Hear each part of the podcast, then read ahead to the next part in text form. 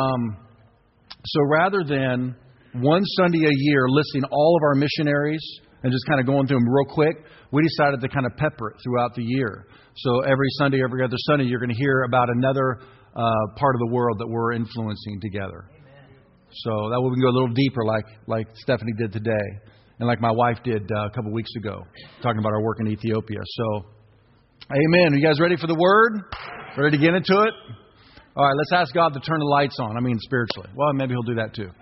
God, we thank you so much that we are not a deaf and dumb and blind people spiritually. We have entered into your glory, full of light and wisdom and revelation and knowledge, full of faith and hope and peace and power.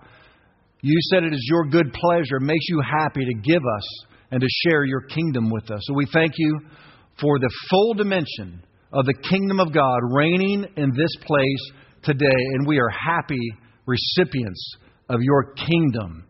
In Jesus' mighty name. And everybody said, Amen. Amen. Man, it is so great to be done with the battle in my own mind about whether the Word of God is the Word of God or not. Once you cross that line and you realize this Bible is God's breathed Word, then every word in it is from Him. You have then, instead of investigating God to challenge Him, you actually investigate God to know Him. It's a beautiful place to be. So I pray that uh, that day, if it has not come for you yet, will come quickly. That you'll come to the place where you don't argue with the Word of God anymore. I remember um, Alan Vincent, who was one of my spiritual fathers. He's an apostle. He's in his 80s. He's planted thousands and thousands and thousands of multiple generation churches uh, throughout India and Africa. He was an atheistic scientist working for the Kodak Corporation. He had all sorts of patents for the Kodak Corporation that he had uh, uh, uh, originated. And he got born again, and he was reading the Bible one day, and he was really struggling with, you know, the Red Sea being split and the and Jonah. I don't know why I'm telling you this. This isn't part of my sermon, but it just spontaneously came up, so this might be for you. And finally, the Lord broke into his, to his study one day and said, Alan, as long as you come at my word with a scientific mind that is refuting the miraculous, you will never know me. He said, You need to believe every word written, believe every story, and believe me for every promise in the Bible, or we will get nowhere together. That was the moment he crossed the line and had childlike faith. Some might think it's stupidity or foolishness. No, it's faith. It's childlike faith. It's God's big enough to write a book and get it into our hands. And from that moment forward, his, the miraculous dimension, the manifestations of miracle signs and wonders in Alan's ministry exploded. He's raised the dead healed numerous people with cancers. I mean, you can just go on and on and on and on. But you've got to cross that line in your own spiritual walk. But that's not my message today, but hopefully that benefited somebody here today. I'm going to pray for that. Lord, we pray right now in this house that faith, childlike faith, would happen in our hearts and our minds, that we can be humble children coming to learn from Papa God so that Satan can be shut out and Jesus can be let in. The first lie about the Word of God was in the Garden of Eden when Satan turns to Adam and Eve, to Eve, and says, Did God say? And he challenged the Word of God in Eve's life. She bought the lie and they got kicked out of the garden and they lost the paradise. I pray that does not happen to you. I pray that this day you will say, I'm going to believe what Jesus believed. The Word of God is the Word of God. Lord, now open the doors, open revelation, open wisdom. In Jesus' mighty name. Amen. Today I'm going to pop out of our series family because I felt uh, inspired. There's, there's, there's a word in the, uh, in, the, in the Bible called chronos, and then there's kairos. Chronos is where we get the word chronological. That is a systematic timing. So you do a series of teachings. That's one way uh, chronos works in a, in a family, a church family, is uh, the Lord breathes a theme to us, and then we chronologically do a series on it, and we are putting line upon line. Every once in a while, there's a kairos, and that is where God just inter- interrupts and says, I gave you that chronos, but I need, some, I need to say something right now that's spontaneous and, and out of the series. I felt that this week. I said, bam. So, that's the way I communicate to God. He understands that. So here's the word that I want to lay in today, and I, I really believe it's going to strike some of your hearts and maybe save some of your lives and maybe even your destiny in God. Here's the word don't quit.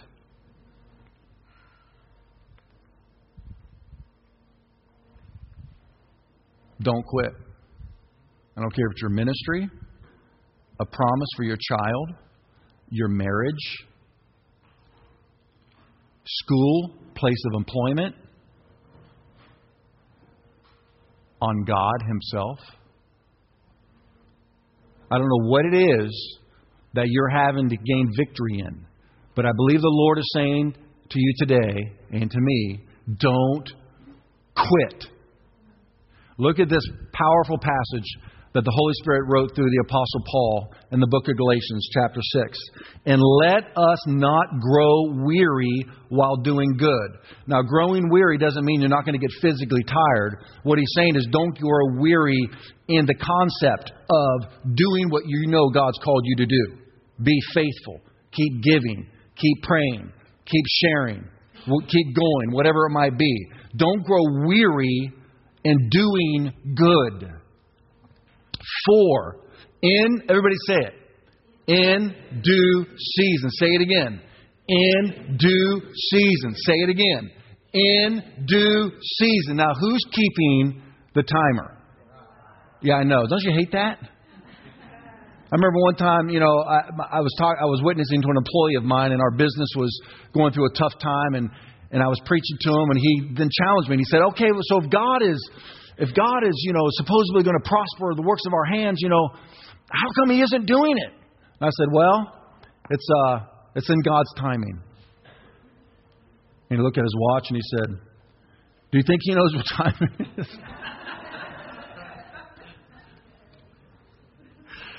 it's never in our timing. But here's the promise.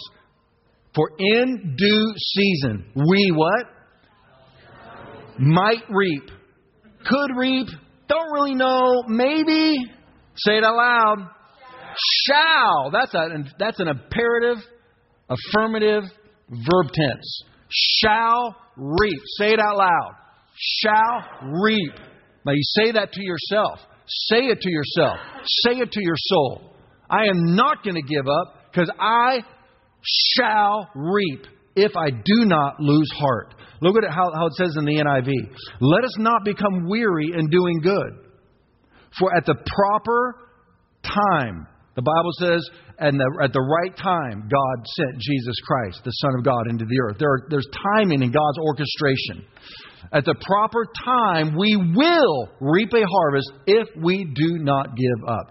Look at the Phillips translation says, Let us not grow tired of doing good.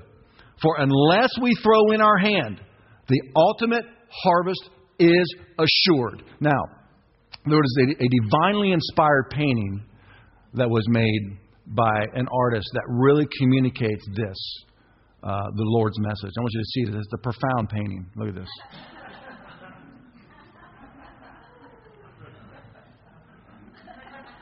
I'm betting on the frog. Well, how about you?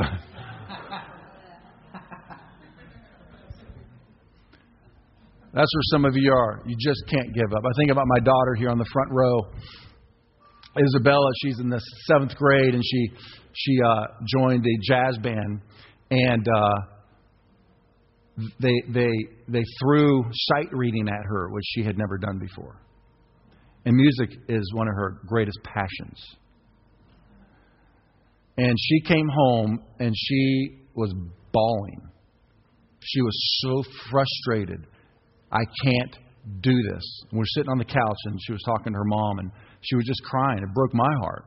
You know, I almost started crying, and she's crying because of the frustration. It was way over her head. Never done it before. She felt stupid. She felt like she was going to hold back the whole band, and but it's her passion, and I mean, and she wanted to quit. That's basically what she was saying is, I want to quit. Let me quit. And Hope, Tiger Mama, I mean, she's not a quitter. She says to Isabella, just hang in there. Just for a little while. Just try it. And Isabella just argued, No, I want to quit. I don't want to do this. And they just went at it for a little bit. And finally, uh, against Isabella's desires, her mama wouldn't let her quit. And she, I mean, you'll find her at home, you will find her on the piano. I mean, if you don't know where Isabella is, she's upstairs on the piano with a headset on. And now, I don't know how many, how long has it been since then?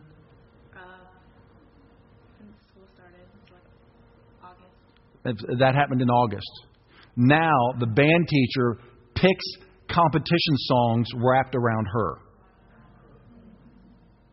Because when you go to competition, you get you know greater uh, greater grades and you get greater points if the song is harder. And he's able to wrap the entire band around her and giving her piano solos. I'm bragging on my child, by the way. Giving her piano solos. In case in your mind, what are you doing? Bragging on your child pastor? Absolutely, I am. But let me tell you what it did. It inspired me. It inspired me. I saw someone I love that wanted to quit and they were t- uh, talked out of it and now they are at a whole nother level and now what about what do you think that's how do you, do you think she's going to be able to apply that to other areas of her life you see when you break through when you don't quit and you break through it changes you so there are four reasons not to quit number one if you do not give up you will be rewarded that's what that passage said. You will be rewarded. Here's a quote. I love this. Don't quit. You're already in pain. You're already hurt. Get a reward from it.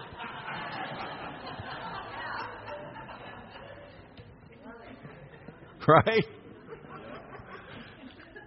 Here's a quote from Muhammad Ali. You remember him? I hated every minute of training, but I said, don't quit. Suffer now and live the rest of your life a champion.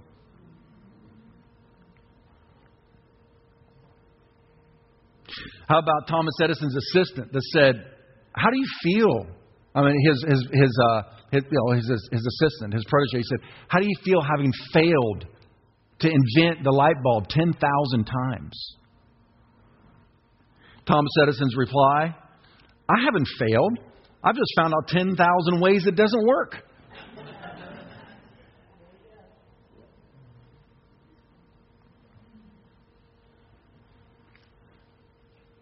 Don't be this guy.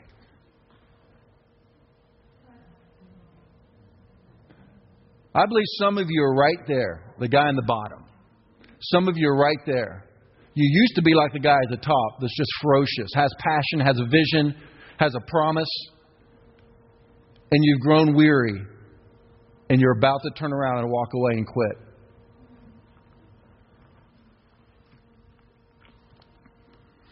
This theme of not quitting is all throughout the Bible, cover to cover. I want, you to look, I want us to look at a couple of them. Let's look at the book of Daniel together. Daniel chapter 10. Daniel opens up in chapter 10 with Daniel fasting and praying for 21 days. He saw a promise in the scriptures, and he said, That's for me and for my people. And he wasn't seeing it in the natural. They were slaves. They had been taken over by the Babylonian Empire. And yet, in his slavery, he saw a promise that he was, he, they were to be a, a, a nation that was over all nations. It was, his condition was exactly the opposite of the promise of God. And when he saw the promise, he went for it. And he starts fasting and praying. 21 days he's fasting and praying. And look what the angel says to Daniel when the angel shows up. He said, From the first day, do not fear, Daniel, for from the first day that you set your heart to understand and to humble yourself before your God, your words were heard, and I have come because of your words. That's astounding to me. You see, God is at work in the invisible. You and I have got to believe that. Don't think that your prayers aren't making a difference. I remember one time I'm sitting on my my mom the edge of my mom's bed, and she was lamenting over her my her her and my dad getting divorced when I was nine years old.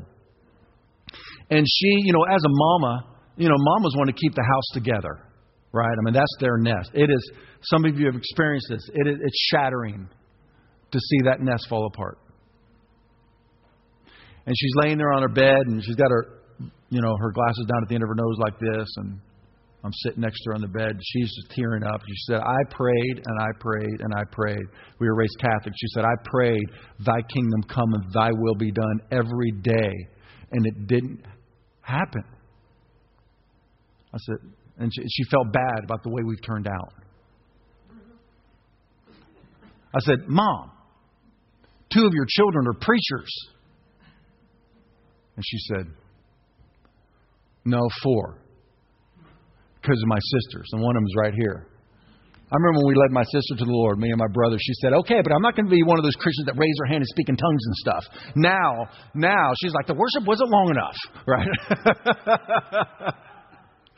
four of my four of her children are just on fire, preachers, teachers, evangelists, right? It was my mama's prayers that produced that. God was working behind the scenes. He was orchestrating. It didn't work out perfectly the way she wanted it to in the moment, but the fruit of her prayers ultimately were beyond her prayers. And so here we have Daniel's wondering, you know, he's not feeling anything. He's fasting and praying 21 days by a riverside. He's not seeing anything. He's not feeling anything. He's probably wondering, is God even hearing my prayers? All of a sudden, bam, here's an angel. What if he quit? What if you just quit and left the riverside and quit the fast and went back and got discouraged, disillusioned, bitter, angry, doubt and unbelief set in? It didn't work for me. You didn't hang in there. But the angel shows up and says, I love this. From the first day you began praying. Here's Gabriel. Uh, he says to um, Zechariah or Mary, I, you know, I'm the angel that stands in the presence of God, Zechariah. Gabriel stands in the presence of God. There's a, a human being on the earth that begins to pray, and God says, Gabriel, go. The moment he started praying. And Gabriel says, I have come because of your words. That, what kind of power do we have? That's crazy. And what if he stopped? And you know who else was sent because of his words? Michael, because Gabriel's a messenger angel. I don't know, maybe he doesn't have his big muscles or something because the, the angel called the Prince of Persia stopped Gabriel. And so here's Daniel praying, thinking nothing's going on. But in the heavenlies, man, they are duking it out. There's spiritual warfare. I don't know what it looks like, but it must be awesome. And so Gabriel, you know, is fighting the prince of Persia, these two demonic. This is world history, by the way. When you read your history books, right, you're reading you're reading the manifestation of what's happening in the, in the spirit realm. I mean, for, for Daniel, for the angel to say, the prince of Persia, I fought with the prince of Persia, but the prince of Grecia is going to come, speaking of demonic principalities. Well, when you read in your history books, you read, oh, the Grecian Empire attacked the Persian Empire and defeated them. Well, we can see from the scriptures that the angel Gabriel told Daniel that the demonic principality named Grecia is going to overtake the demonic principality named Persia before it ever happened in world history. Hello! Family of God, we have got to put on our spiritual eyes and our spiritual ears and understand how this thing works. The Apostle Paul said, We do not wrestle against flesh and blood, but against principalities, powers, spiritual hopes of wickedness in heavenly places and wicked spirits, I think. I just butchered that. There is a demonic regime of demonic angels that are ruling cities and towns and nations. And then there is the, God's angelic army that is ruling towns and cities and nations. And I believe it is, it is based on the prayers of God's people. We clear out the heavenlies through our intercession. That's why a prayerless church is, the, is a weak church.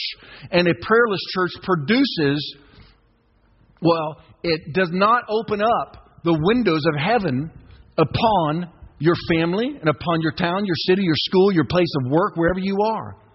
I was up at 5:30 the other day praying, and my son Ellie and I were talking about it, and I said, I, you got I set up the day through prayer. Pr- prayer sets up the day. It, it, dismantles satanic agendas for that day for my children and my wife and, and for uh, this church and other things I pray for. You're dismantling His works through intercession and you're releasing the will of God through prayer. You see this all through the Bible. So praying a lot doesn't mean you're holy, it just means you get it. I remember my roommate one time said, You pray so much it convicts me. I said, Dude, stop that nonsense. I don't pray so much because I'm so holy. I pray so much because I found out that I have such a propensity to be unholy. Jesus said, Pray that you don't enter into temptation. And I found out that prayer is the thing that keeps me from entering into temptation because it strengthens your spirit and it opens you up to the presence of God and the power of God and the wisdom of God. Can I hear an amen yet? I'm preaching pretty good, but you guys are like crickets this morning, so. Sorry. Um, so he continues to pray, and then gave, and then Michael, whoo, Michael must be bad to the bone. I mean, he says, but Michael, one of the chief princes, was sent. So here, I mean, how animated is this? I mean, here you've got the prince. Here you got here you have Gabriel, the messenger angel, being uh, stopped by the demonic principality Persia. They're fighting, and then Gabriel goes, and all of a sudden, here comes Michael. Dun, dun, dun, boom! It busts a hole in the front line, right? And Gabriel gets through. Oh, if we could just see that. It would blow away anything Hollywood could ever produce. Michael. Woo, man. And so then Gabriel comes and he says, I got to go back and continue fighting. I think they probably enjoy it. And but he answered he answers Daniel's questions he answers Daniel's prayers. But Daniel did not give up. You think about Joshua. God told him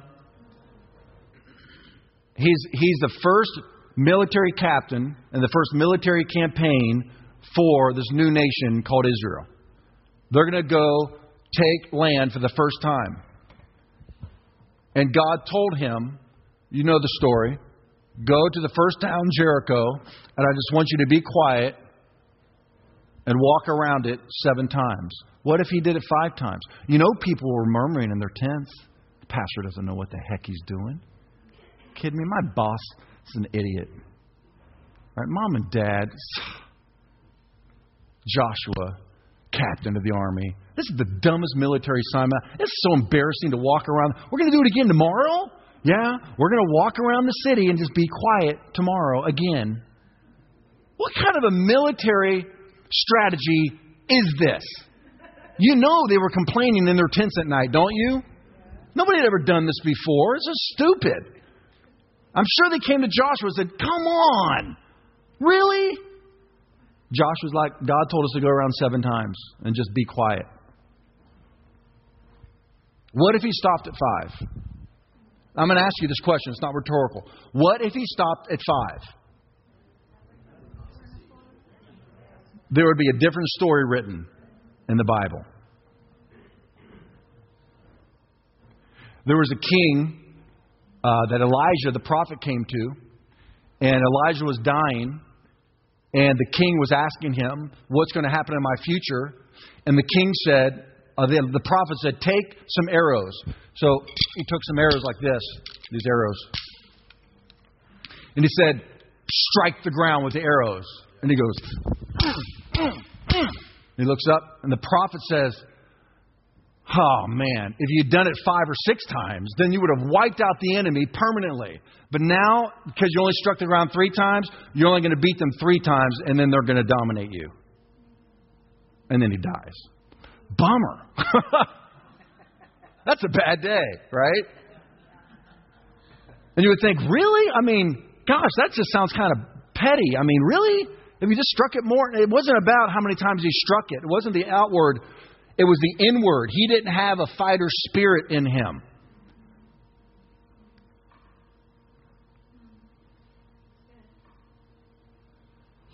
He was halfway, he was half stepping. You can't make it in marriage if you're in it halfway. It's not 50 50. Some of you have gone through a divorce, which is devastating, and you know it's not 50 50. It's 100 100. My wife and I, you know, when after we got married and we realized that um, after the first year or two, it's not, you know, you know, the butterflies just kind of are I'm migrating.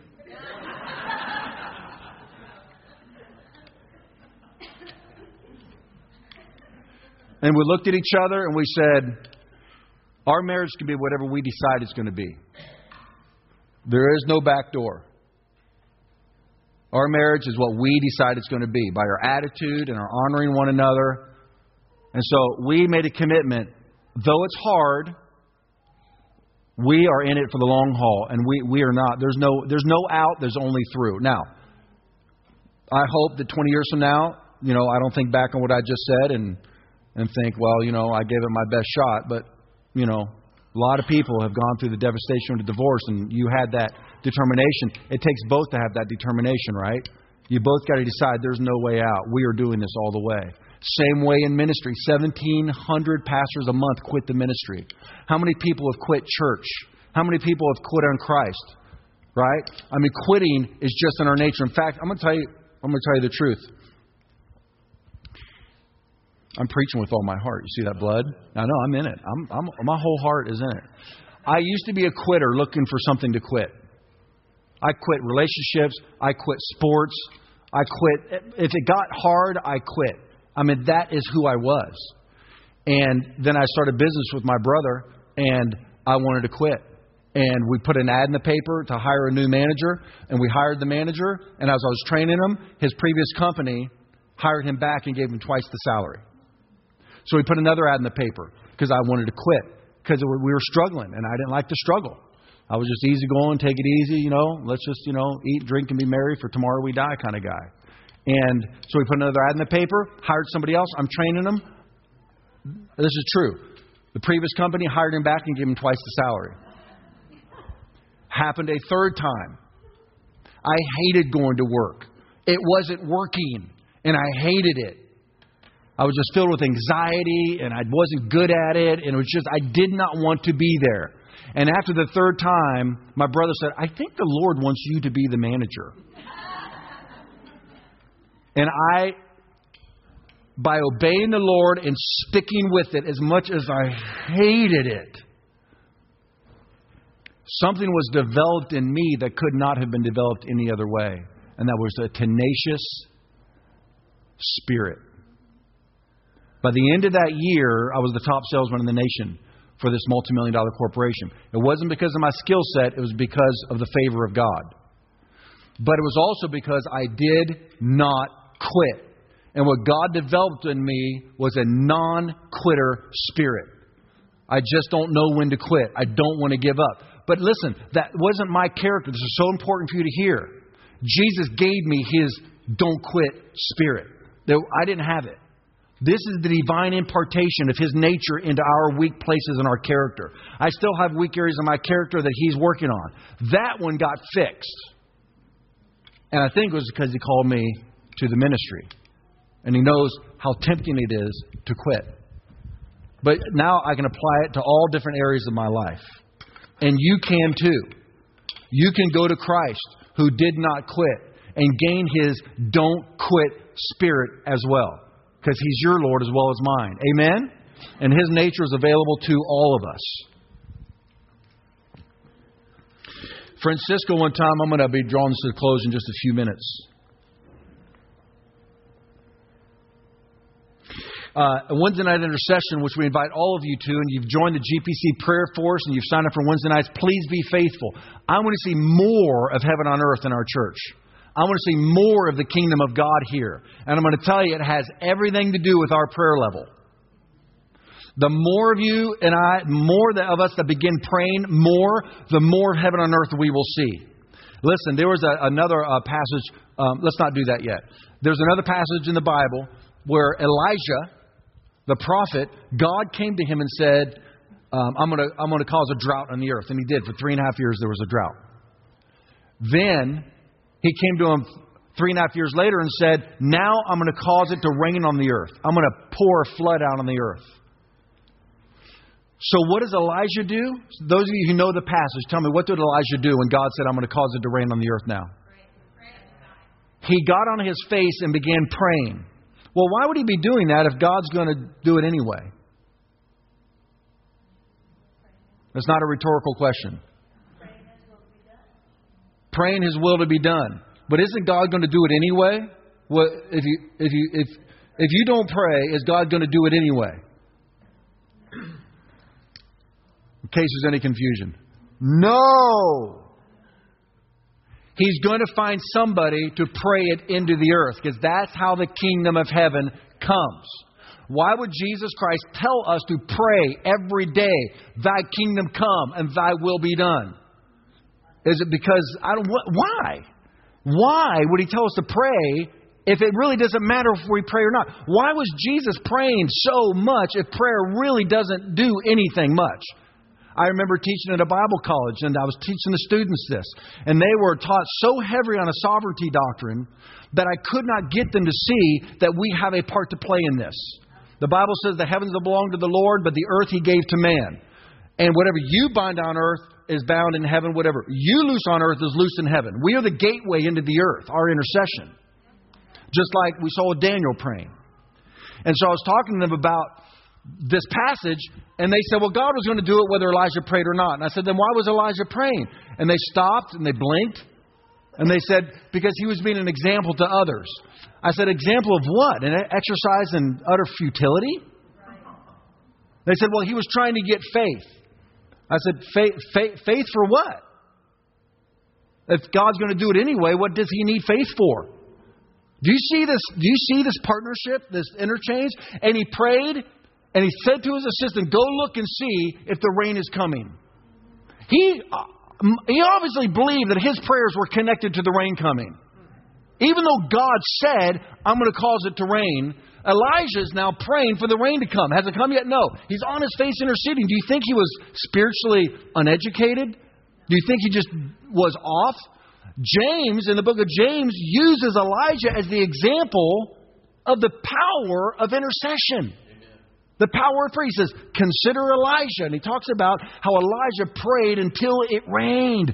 Some of you have given up praying for that very thing that you're believing God for. And God's saying, Don't quit. In the book of Revelation, you see the bowls that are being filled up. It says it's the prayers of the saints. When the bowl is filled up, then it's poured out into the earth.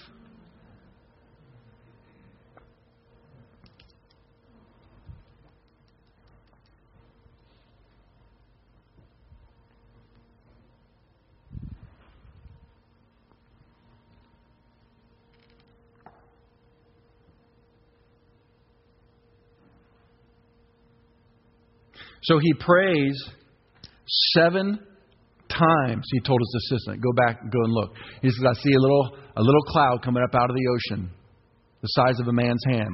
He said, "All right, Whew. done." Have you ever prayed through before? I'm not. I don't mean pray till you're through. I mean prayed through. Prayed until you know the thing is done. You ever felt that before? Raise your hand if you know what I'm talking about. It's, it's real. It's pushing through in prayer until, bap, it breaks. I've told you the story before of my wife who was laid up for five months. I think she was pregnant with Isabella. You were tough. And um, maybe that's why you have that fighter spirit now. So Mama's laid, laid up in her bed. She was so sick with Isabella. I'm in the other room, and I'm, I'm being mama daddy, right? I'm doing everything. Hope's laying in bed. And uh, so I was in the other room, and I was and the Lord told me to start praying, and I started praying in other tongues and praying and praying and praying and praying and praying. Now He says, start praising me, start dancing. So I'm in this room by myself. You know, dumb. You know, your mind tells you you are silly. Really? I'm going, praise God, hallelujah, praise God, hallelujah. Because, you know, she's sleeping, right? She's laid up in bed. I'm, praise God, hallelujah. I'm dancing around. You know, your brain's going, you are such an idiot. And I start praying and praying and praying. Then he says, Now start declaring Baal Perazim, the God of the breakthrough. And I start saying, Baal Perazim, Baal Perazim, God of the breakthrough, God of the breakthrough, God. And all of a sudden, I just, it's, it's hard to explain if you've never experienced this before. All of a sudden, pull, I just knew that something broke. And I walked into my wife's bedroom and she was sitting up in her bed, completely healed. I had to fight until I was through. Jesus said, The kingdom of heaven suffers violence, and the violent take it by force. You're going to fight for everything you get in the kingdom of God. Because there is somebody called Satan who does not want you to get a thing. So you need to pop him in the mouth.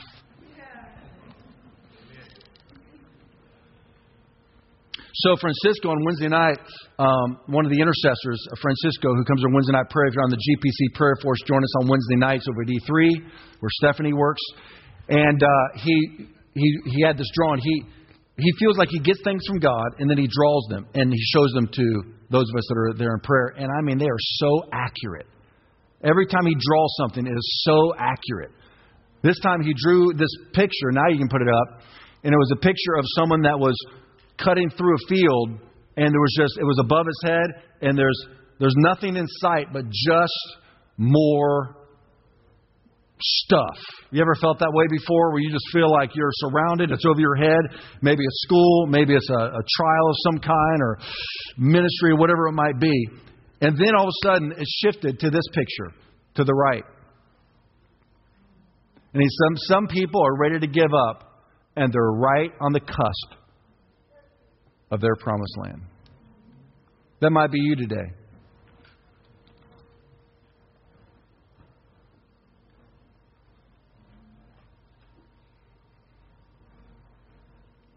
If that's you today, I want to ask you if you stand to your stand on your feet. Just stand to your feet right now and say that this was God's word for me. Whew. yeah.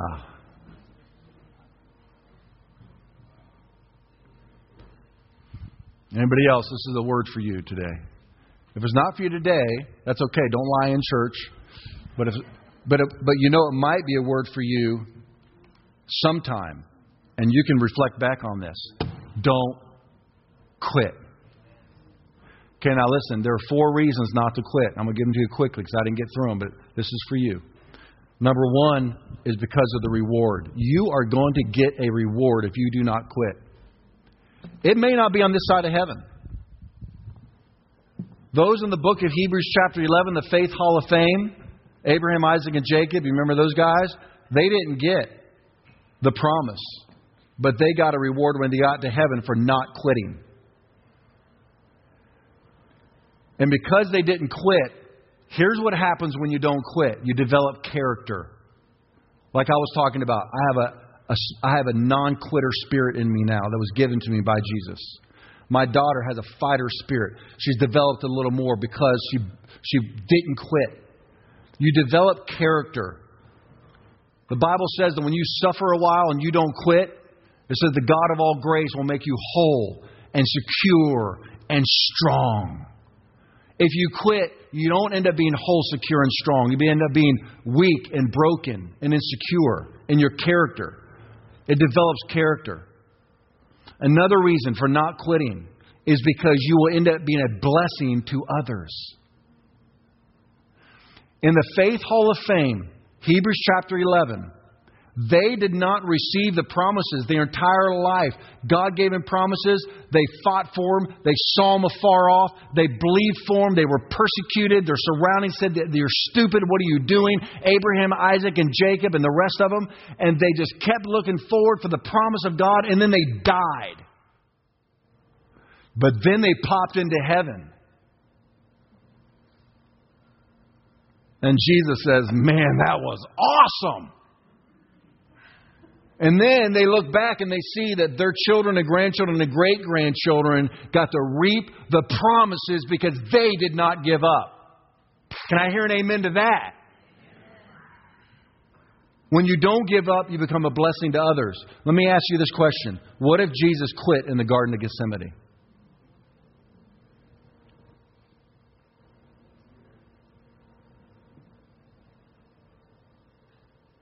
You know he wanted to. Bleeding blood out of his face. He was under so much stress. an angel appeared to him, to the Son of God, to strengthen him, to go the whole way. Why? Why did he decide to go the whole way? For you and me. And because he wanted to glorify the Father. And that's the fourth reason not to quit. There's too much at stake here. You will be rewarded if you do not quit.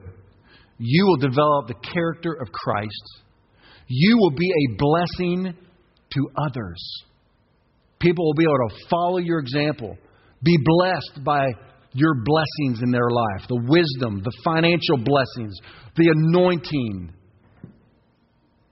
your covering, your leadership. They will be able to follow you. You will be a blessing to many if you don't quit. Just like Jesus Christ has become a blessing to us, being able to offer us salvation because he didn't quit in the garden. And ultimately, he glorified God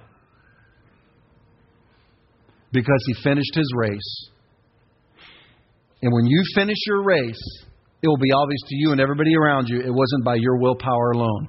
It was by the power of God in your life. And you will have a testimony. It won't be a testimony of quitting, it'll be a testimony of, if it wasn't for God, I tell you what. And you will have a testimony that will inspire others not to quit. Is that enough for you? Is that enough for you to hang in there and not quit? Okay. I'm going to ask for the rest of us to stand at this point, if you will.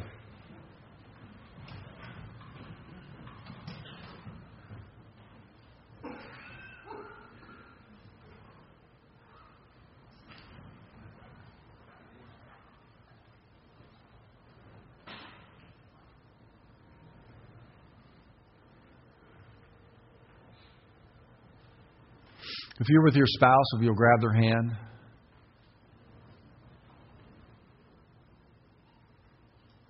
If you are one of those that stood earlier and you are on the brink of quitting, and this message is an arrow from God that just struck you right in your heart, would you raise your hands to the people around you can see? And I want those around those that are around you to just lay their hand on your shoulder and begin to pray. Go ahead, raise your hand. If that was you, if you stood earlier, you're saying, I'm just on the edge of quitting. I'm so frustrated. An angel came and empowered. Oh, I got a great word for you right now. I know I'm a little over time, but please let me do this by the Holy Spirit. Let's, first of all, your temptation to quit, Jesus wanted to quit. So no shame. The Son of God wanted to quit too. So no shame on you. We all want to quit at times. But an angel of God had to strengthen the Son of God. Don't feel weak and less than because you need someone or somebody to strengthen you. Here's the word Elijah quit. This is for those of you who already quit. Let me ask you a question for those who have already quit something and you wish you could go back, especially after hearing this message. Let me ask you a question Are you dead yet? Then you got another chance. You got you, you get to live for another day.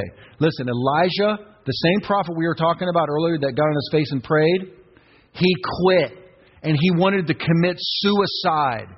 It's in the Bible. A prophet of God that called fire down from heaven. The prophet that prayed and caused it to rain wanted to commit suicide. He was so depressed.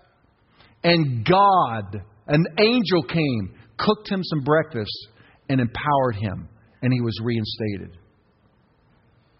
Peter quit and Jesus cooked him breakfast and reinstated him.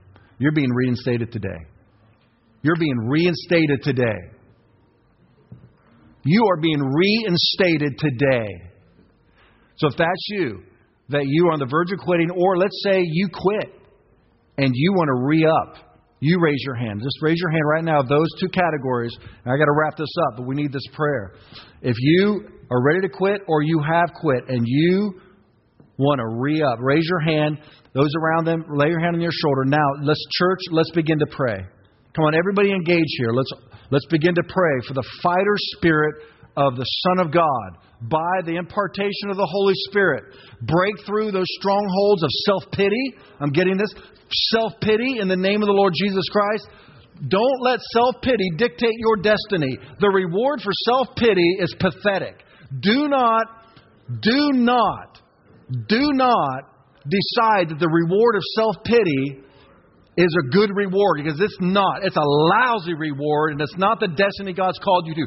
Put your foot on the neck of self pity right now. Don't let it dictate your destiny. You speak to it right now. If that's you, just say self pity. You are not going to dictate my destiny. I do not want the attention of others and the pity of others. I am marching on into my destiny and I will be a victor. Come against now the spirit of doubt and unbelief, and some of you, the spirit of fear. It's a spirit of fear Bind that right now in the name of Jesus. If that's you, speak to it. If that's your issue, speak to it. Say, Spirit of fear, in the name of the Lord Jesus Christ, you are not my Lord. I have not been given a spirit of fear, but a love, power, and of a sound mind. I can do all things through Christ who is strengthening me. Come on, saints, pray for the person that you have your hand on their shoulder. This is their moment of breakthrough. You can do it because Jesus Christ lives in you. Come against that spirit of fear. Jesus is not afraid. Jesus is not afraid. I believe right now there's a there's there, there's a marriage in here that you've been cursed by your in-laws. They have spoke cursings over you. We break those curses in the name of the Lord Jesus Christ. We declare blessings on the marriages in this household. We declare you are blessed. You are flourishing. You are prosperous. Honor and forgiveness and understanding and communication is being restored into your marriage today. Joy being restored into your marriage today. We come against demonic oppression and depression, and we break its power in the house of God today by the mighty name of the Lord Jesus Christ.